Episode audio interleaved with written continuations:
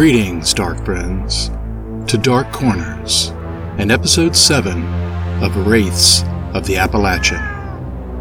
We left our protagonist, Eddie Bowen, in a very precarious place at the end of the last episode, as you recall. Something spoke to Eddie in the darkness of the Bell Witch Cave, and touched him. Here's a challenge for this week's episode. Turn out the lights. All the lights.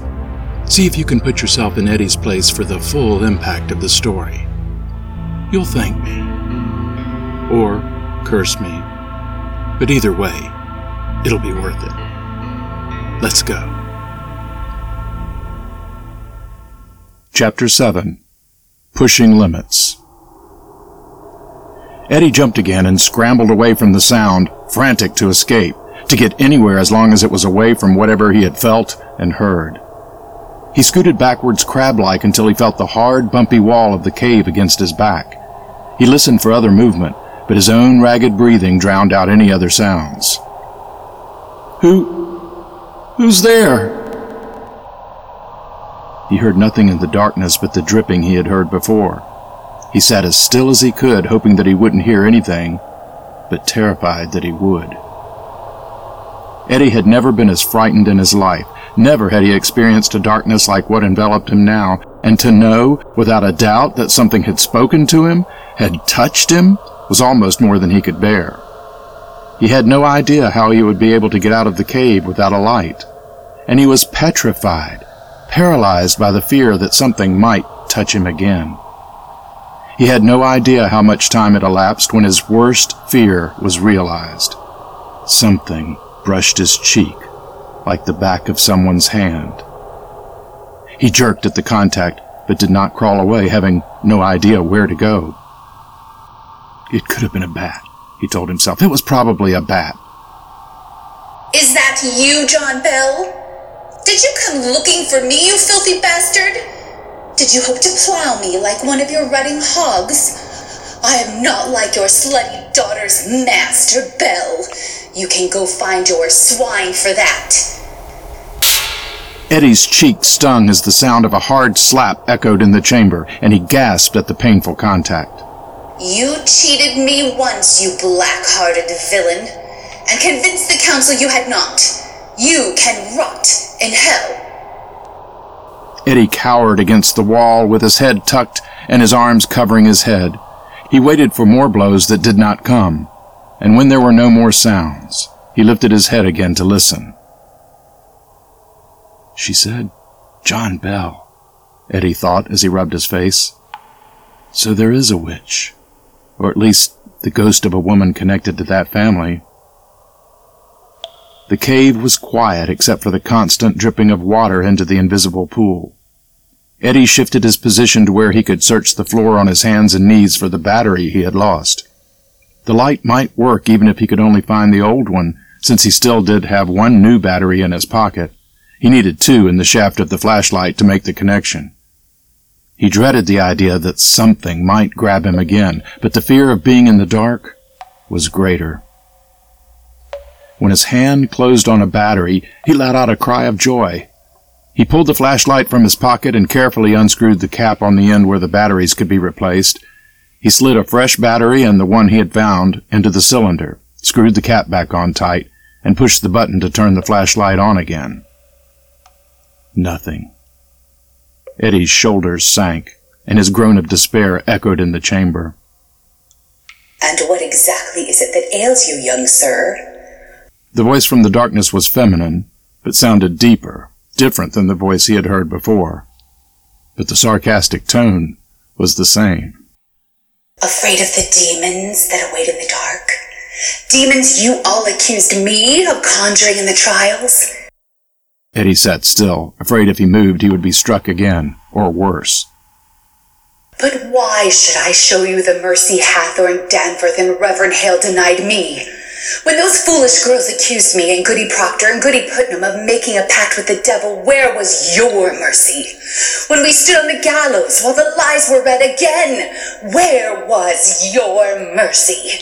When they piled heavy stones on Giles Corey's chest, one by one until the ground turned red from his life's blood. Where was your mercy? Eddie's eyes searched the darkness in vain for the source of the voice. As terrified as he was, the names he was hearing brought questions to his mind. Proctor? Putnam? Giles Corey? Those are all names of victims from the Salem witch trials. What do they have to do with the Bell Witch here in Tennessee? The cave grew quiet again, but Eddie felt more exposed and vulnerable without the wall at his back, so he scooted backwards until he felt the hard, slick surface again. The darkness was so intense it felt palpable, like a thickness in the air. The muscles in Eddie's neck and back ached from the constant tension as he strained to see something, to hear something besides the constant dripping. Eddie sat trembling in the darkness for a long while, too scared to move or to speak. He didn't know if it had been minutes or hours that had passed when a new sound floated through the air, a woman's pleasant humming. Eddie began to see a very faint glow in the distance, which gradually grew until he saw the suggestion of a recognizable form. A pretty woman with dark hair that hung in ringlets, wearing clothes from a time long past, took shape out of the darkness, and yet he felt the woman never quite took form that was completely solid. As she got closer, Eddie could see that she was smiling, and that smile made Eddie more afraid than ever. As she walked slowly towards him, she stopped humming and said, "I've got a riddle for you, fair sir." And then, as she continued her approach, she began to sing a song that matched the tune she had been humming. "My pretty maid, fain would I know what thing it is 'twill breed delight, that strives to stand, that cannot go, that feeds the mouth, that cannot bite, with a humble down, humble down, humble down, hey, humble down, humble down, humble down, hey." As she got closer, the spirit woman's black eyes gleamed as if somehow reflecting a light that was not present in the cave, and her smile seemed even more menacing than before. "It is a pretty pricking thing, a pleasing understanding thing. It was the truncheon Mars did use, a bedward bit that maidens choose, with a humble down, humble down, humble down, hey, humble down, humble down, humble down, hey." Eddie tried to push himself further back, even though he was already pressed up against the cave wall. The glowing woman stood before him as she continued her song and dropped to all fours before him like a beast preparing to pounce. "It is a friar with a bald head, a staff to beat a curgle dead. It is a gun that shoots point blank. It hits between a maiden's flank, with a humble down, humble down, humble down, hey, humble down, humble down, humble down, hey." The ghost gently grasped each of Eddie's feet, which he had drawn up to his body as he huddled against the chamber wall, and as she sang, she pulled them toward her. Eddie was too frightened to resist, so that his legs were soon stretched out in front of him. "It is a shaft of Cupid's cut, 'twill serve to rove, to prick, to butt. 'Twas ne'er a maid, but by her will, will keep it in her quiver still. With a humble down, humble down, humble down, hey, humble down, humble down, humble down, hey." The woman smiled lasciviously as she crawled up towards Eddie, keeping her eyes intently on his as she straddled his legs. As she sang the last lines of the song, she slid her hands slowly up the sides of his thighs. "It has a head much like a mole's, and yet it loves to creep in holes. The fairest maid that e'er took life for love of this." When she sang the word "this," the beautiful face just inches from Eddie's own turned into a grinning skull. She grabbed his crotch with a skeletal hand and squeezed. "Became a wife." Eddie screamed, and the figure disappeared with laughter and the refrain of the song echoing as it faded to silence in the darkness. "With a humble down, humble down, humble down, hey, humble down, humble down, humble down." Eddie's chest heaved as he panted, his eyes wide, although he could see nothing in the inky blackness that enveloped him again. He rubbed his eyes, and only when he felt wetness on his cheeks did he realize that he was crying. "Oh my God, please stop! No more of this! Please, God, make it stop!" Eddie sat against the chamber wall as he fought to gain not only his composure but his sanity. There was no difference whether his eyes were open or not. The darkness was the same. For hours that might as well have been days, he sat and shivered as the faint sounds of laughter, footsteps, and whispering tortured him in the black void of the cave. Eventually, how long was impossible to tell, since the nightmare Eddie was trapped within made the concept of time incomprehensible, he opened his eyes to see another faint glow in the distance. "No, please, no more." "Eddie!" "That voice. That's impossible. It can't be her." "Eddie!" Again, the form was brighter now, and like the image that came before, it seemed translucent. "Renee, how can you be here? You're not a ghost. Unless..." Eddie shook his head to dismiss that horrible thought. "I'm cracking up, losing it for sure." "Eddie, it's me." "No, it can't be. Go away. Leave me alone." "But what are you doing, Eddie? Why are you here? Why aren't you at home?" "Exactly because of shit like this. Because I'm crazy. Because I'm seeing ghosts everywhere." "Do you not love me anymore?" "Go away! You're not real. I'm not talking to you." "Of course I'm real, Eddie. I'm right here." "No, you're not. You're just in my head." Hmm, maybe you're right. Maybe everything about us has been in your head, just the way you want things to be, but not real." "Like I'd want all this?" Eddie said, waving his arm at the darkness around them. "Like having someone who's there for you to comfort and support you without any real commitment on your part." "That's not true." Eddie shook his head in frustration, angry with himself for continuing to talk. He put his hands over his ears like a child and squeezed his eyes shut in hopes that the visions would stop. When he finally opened his eyes again, the figure was gone and the cave was dark. He lowered his hands and focused on breathing through his nose to calm himself. "I've got to find my way back to the entrance. If I can get to the stream, I can just follow it out." Eddie crawled forward on his hands and knees, feeling the ground before him as he went.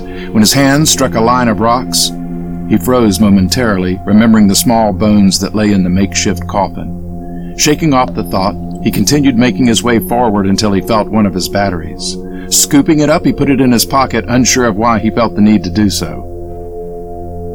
"Eddie." Eddie's heart sank. The hope that the visions, ghosts or hallucinations, were over, died. Another faint form slowly materialized before him. Like the image of Renee, this visitor was someone he knew. "Why do you hate me, Eddie?" The figure of Eddie's mother stood before him, her face expressing a sadness that Eddie had seen all too often. "I don't hate you, Mom." "You hardly ever call or visit, and when you do, you seem so angry." "I don't hate you," he repeated, looking at the ground.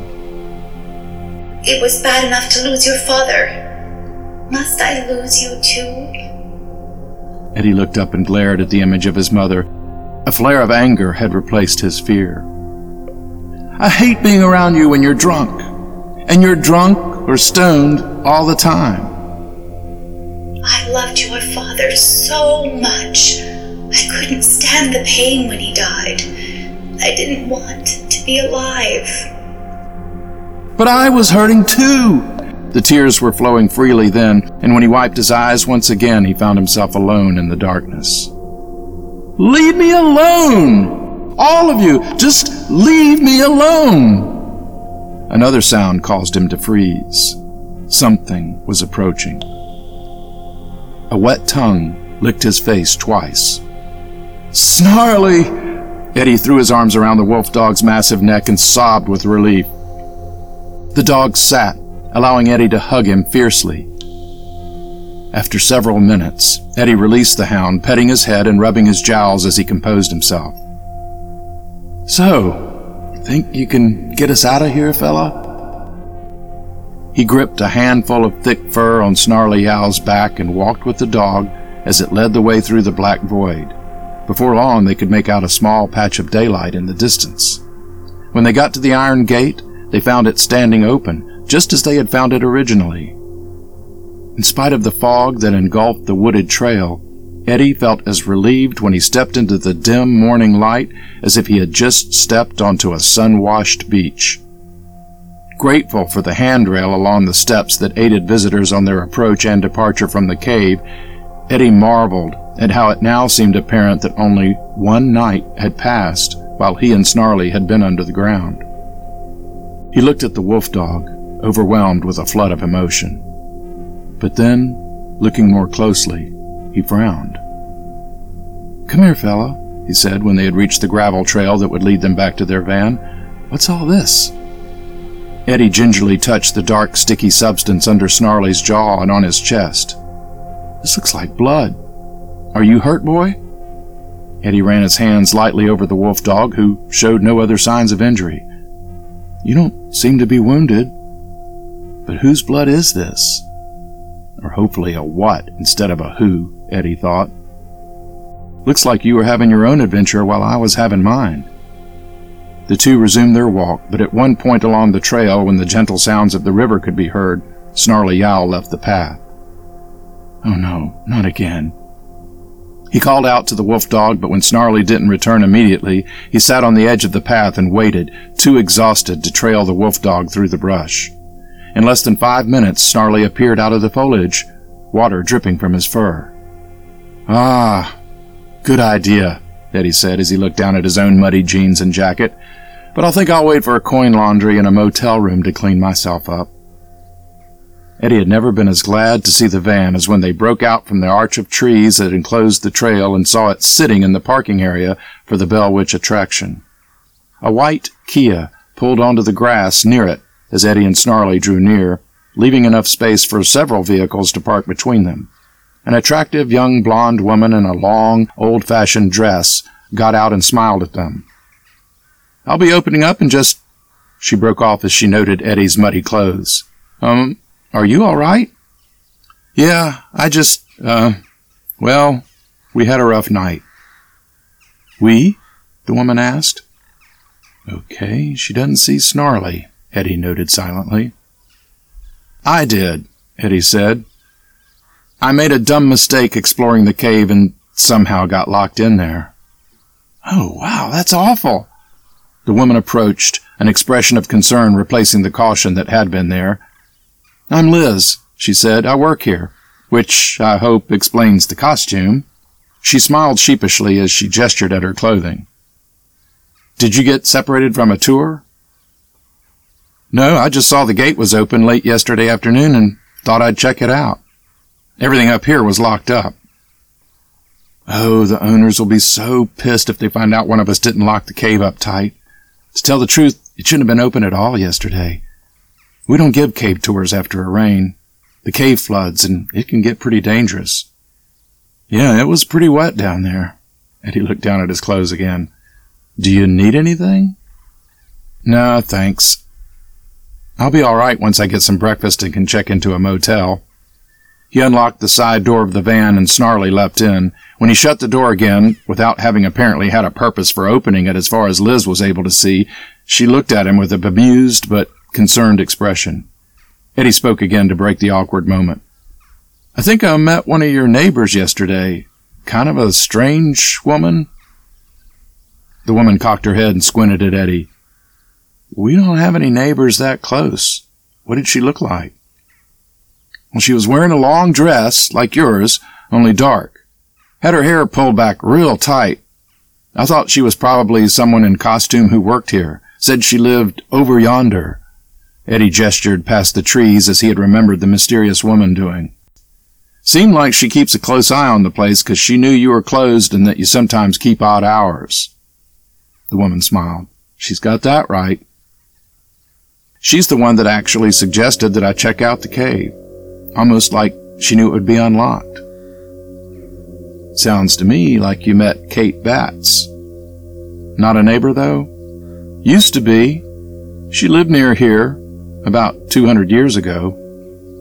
A chill went up Eddie's spine. A ghost, then? Some people say she's the Bell Witch. Something in her tone made Eddie probe a bit more. But you don't think so? I think the story is more about a spirit than a witch, Liz answered. A mischievous spirit that seemed to know a lot about the Bell family and the people who lived around here. It liked to say all kinds of embarrassing things to the crowds that came to see the phenomenon for themselves. Dirty little secrets. If you do some research, you'll find a fascinating story. She grinned at Eddie. Or you could take one of our tours. Eddie shook his head. No thanks. I think I've had enough of the Bell Witch or whatever haunts this place to last me a lifetime. He walked around the van and unlocked the driver's door. Liz smiled and gave Eddie a little wave as he drove off. As she walked around the cabin and mounted the steps to the gift shop, a woman in a long black dress waited within and smiled.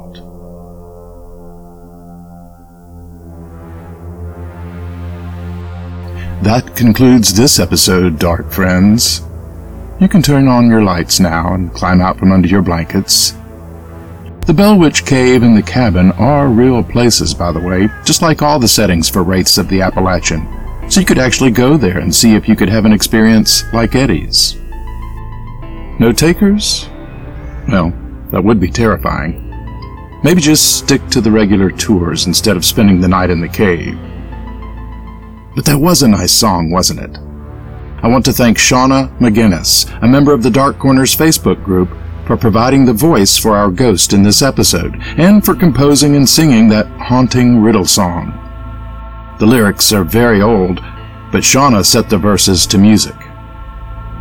You know, perhaps Mama Yuleman could compose an entire album with each track inspired by a riddle from olden days set to eerie music. Pretty sure it'd be one of a kind. With good reason, I suppose. Well, that's enough for this visit. I'll look forward to seeing you all again soon in the Dark Corners.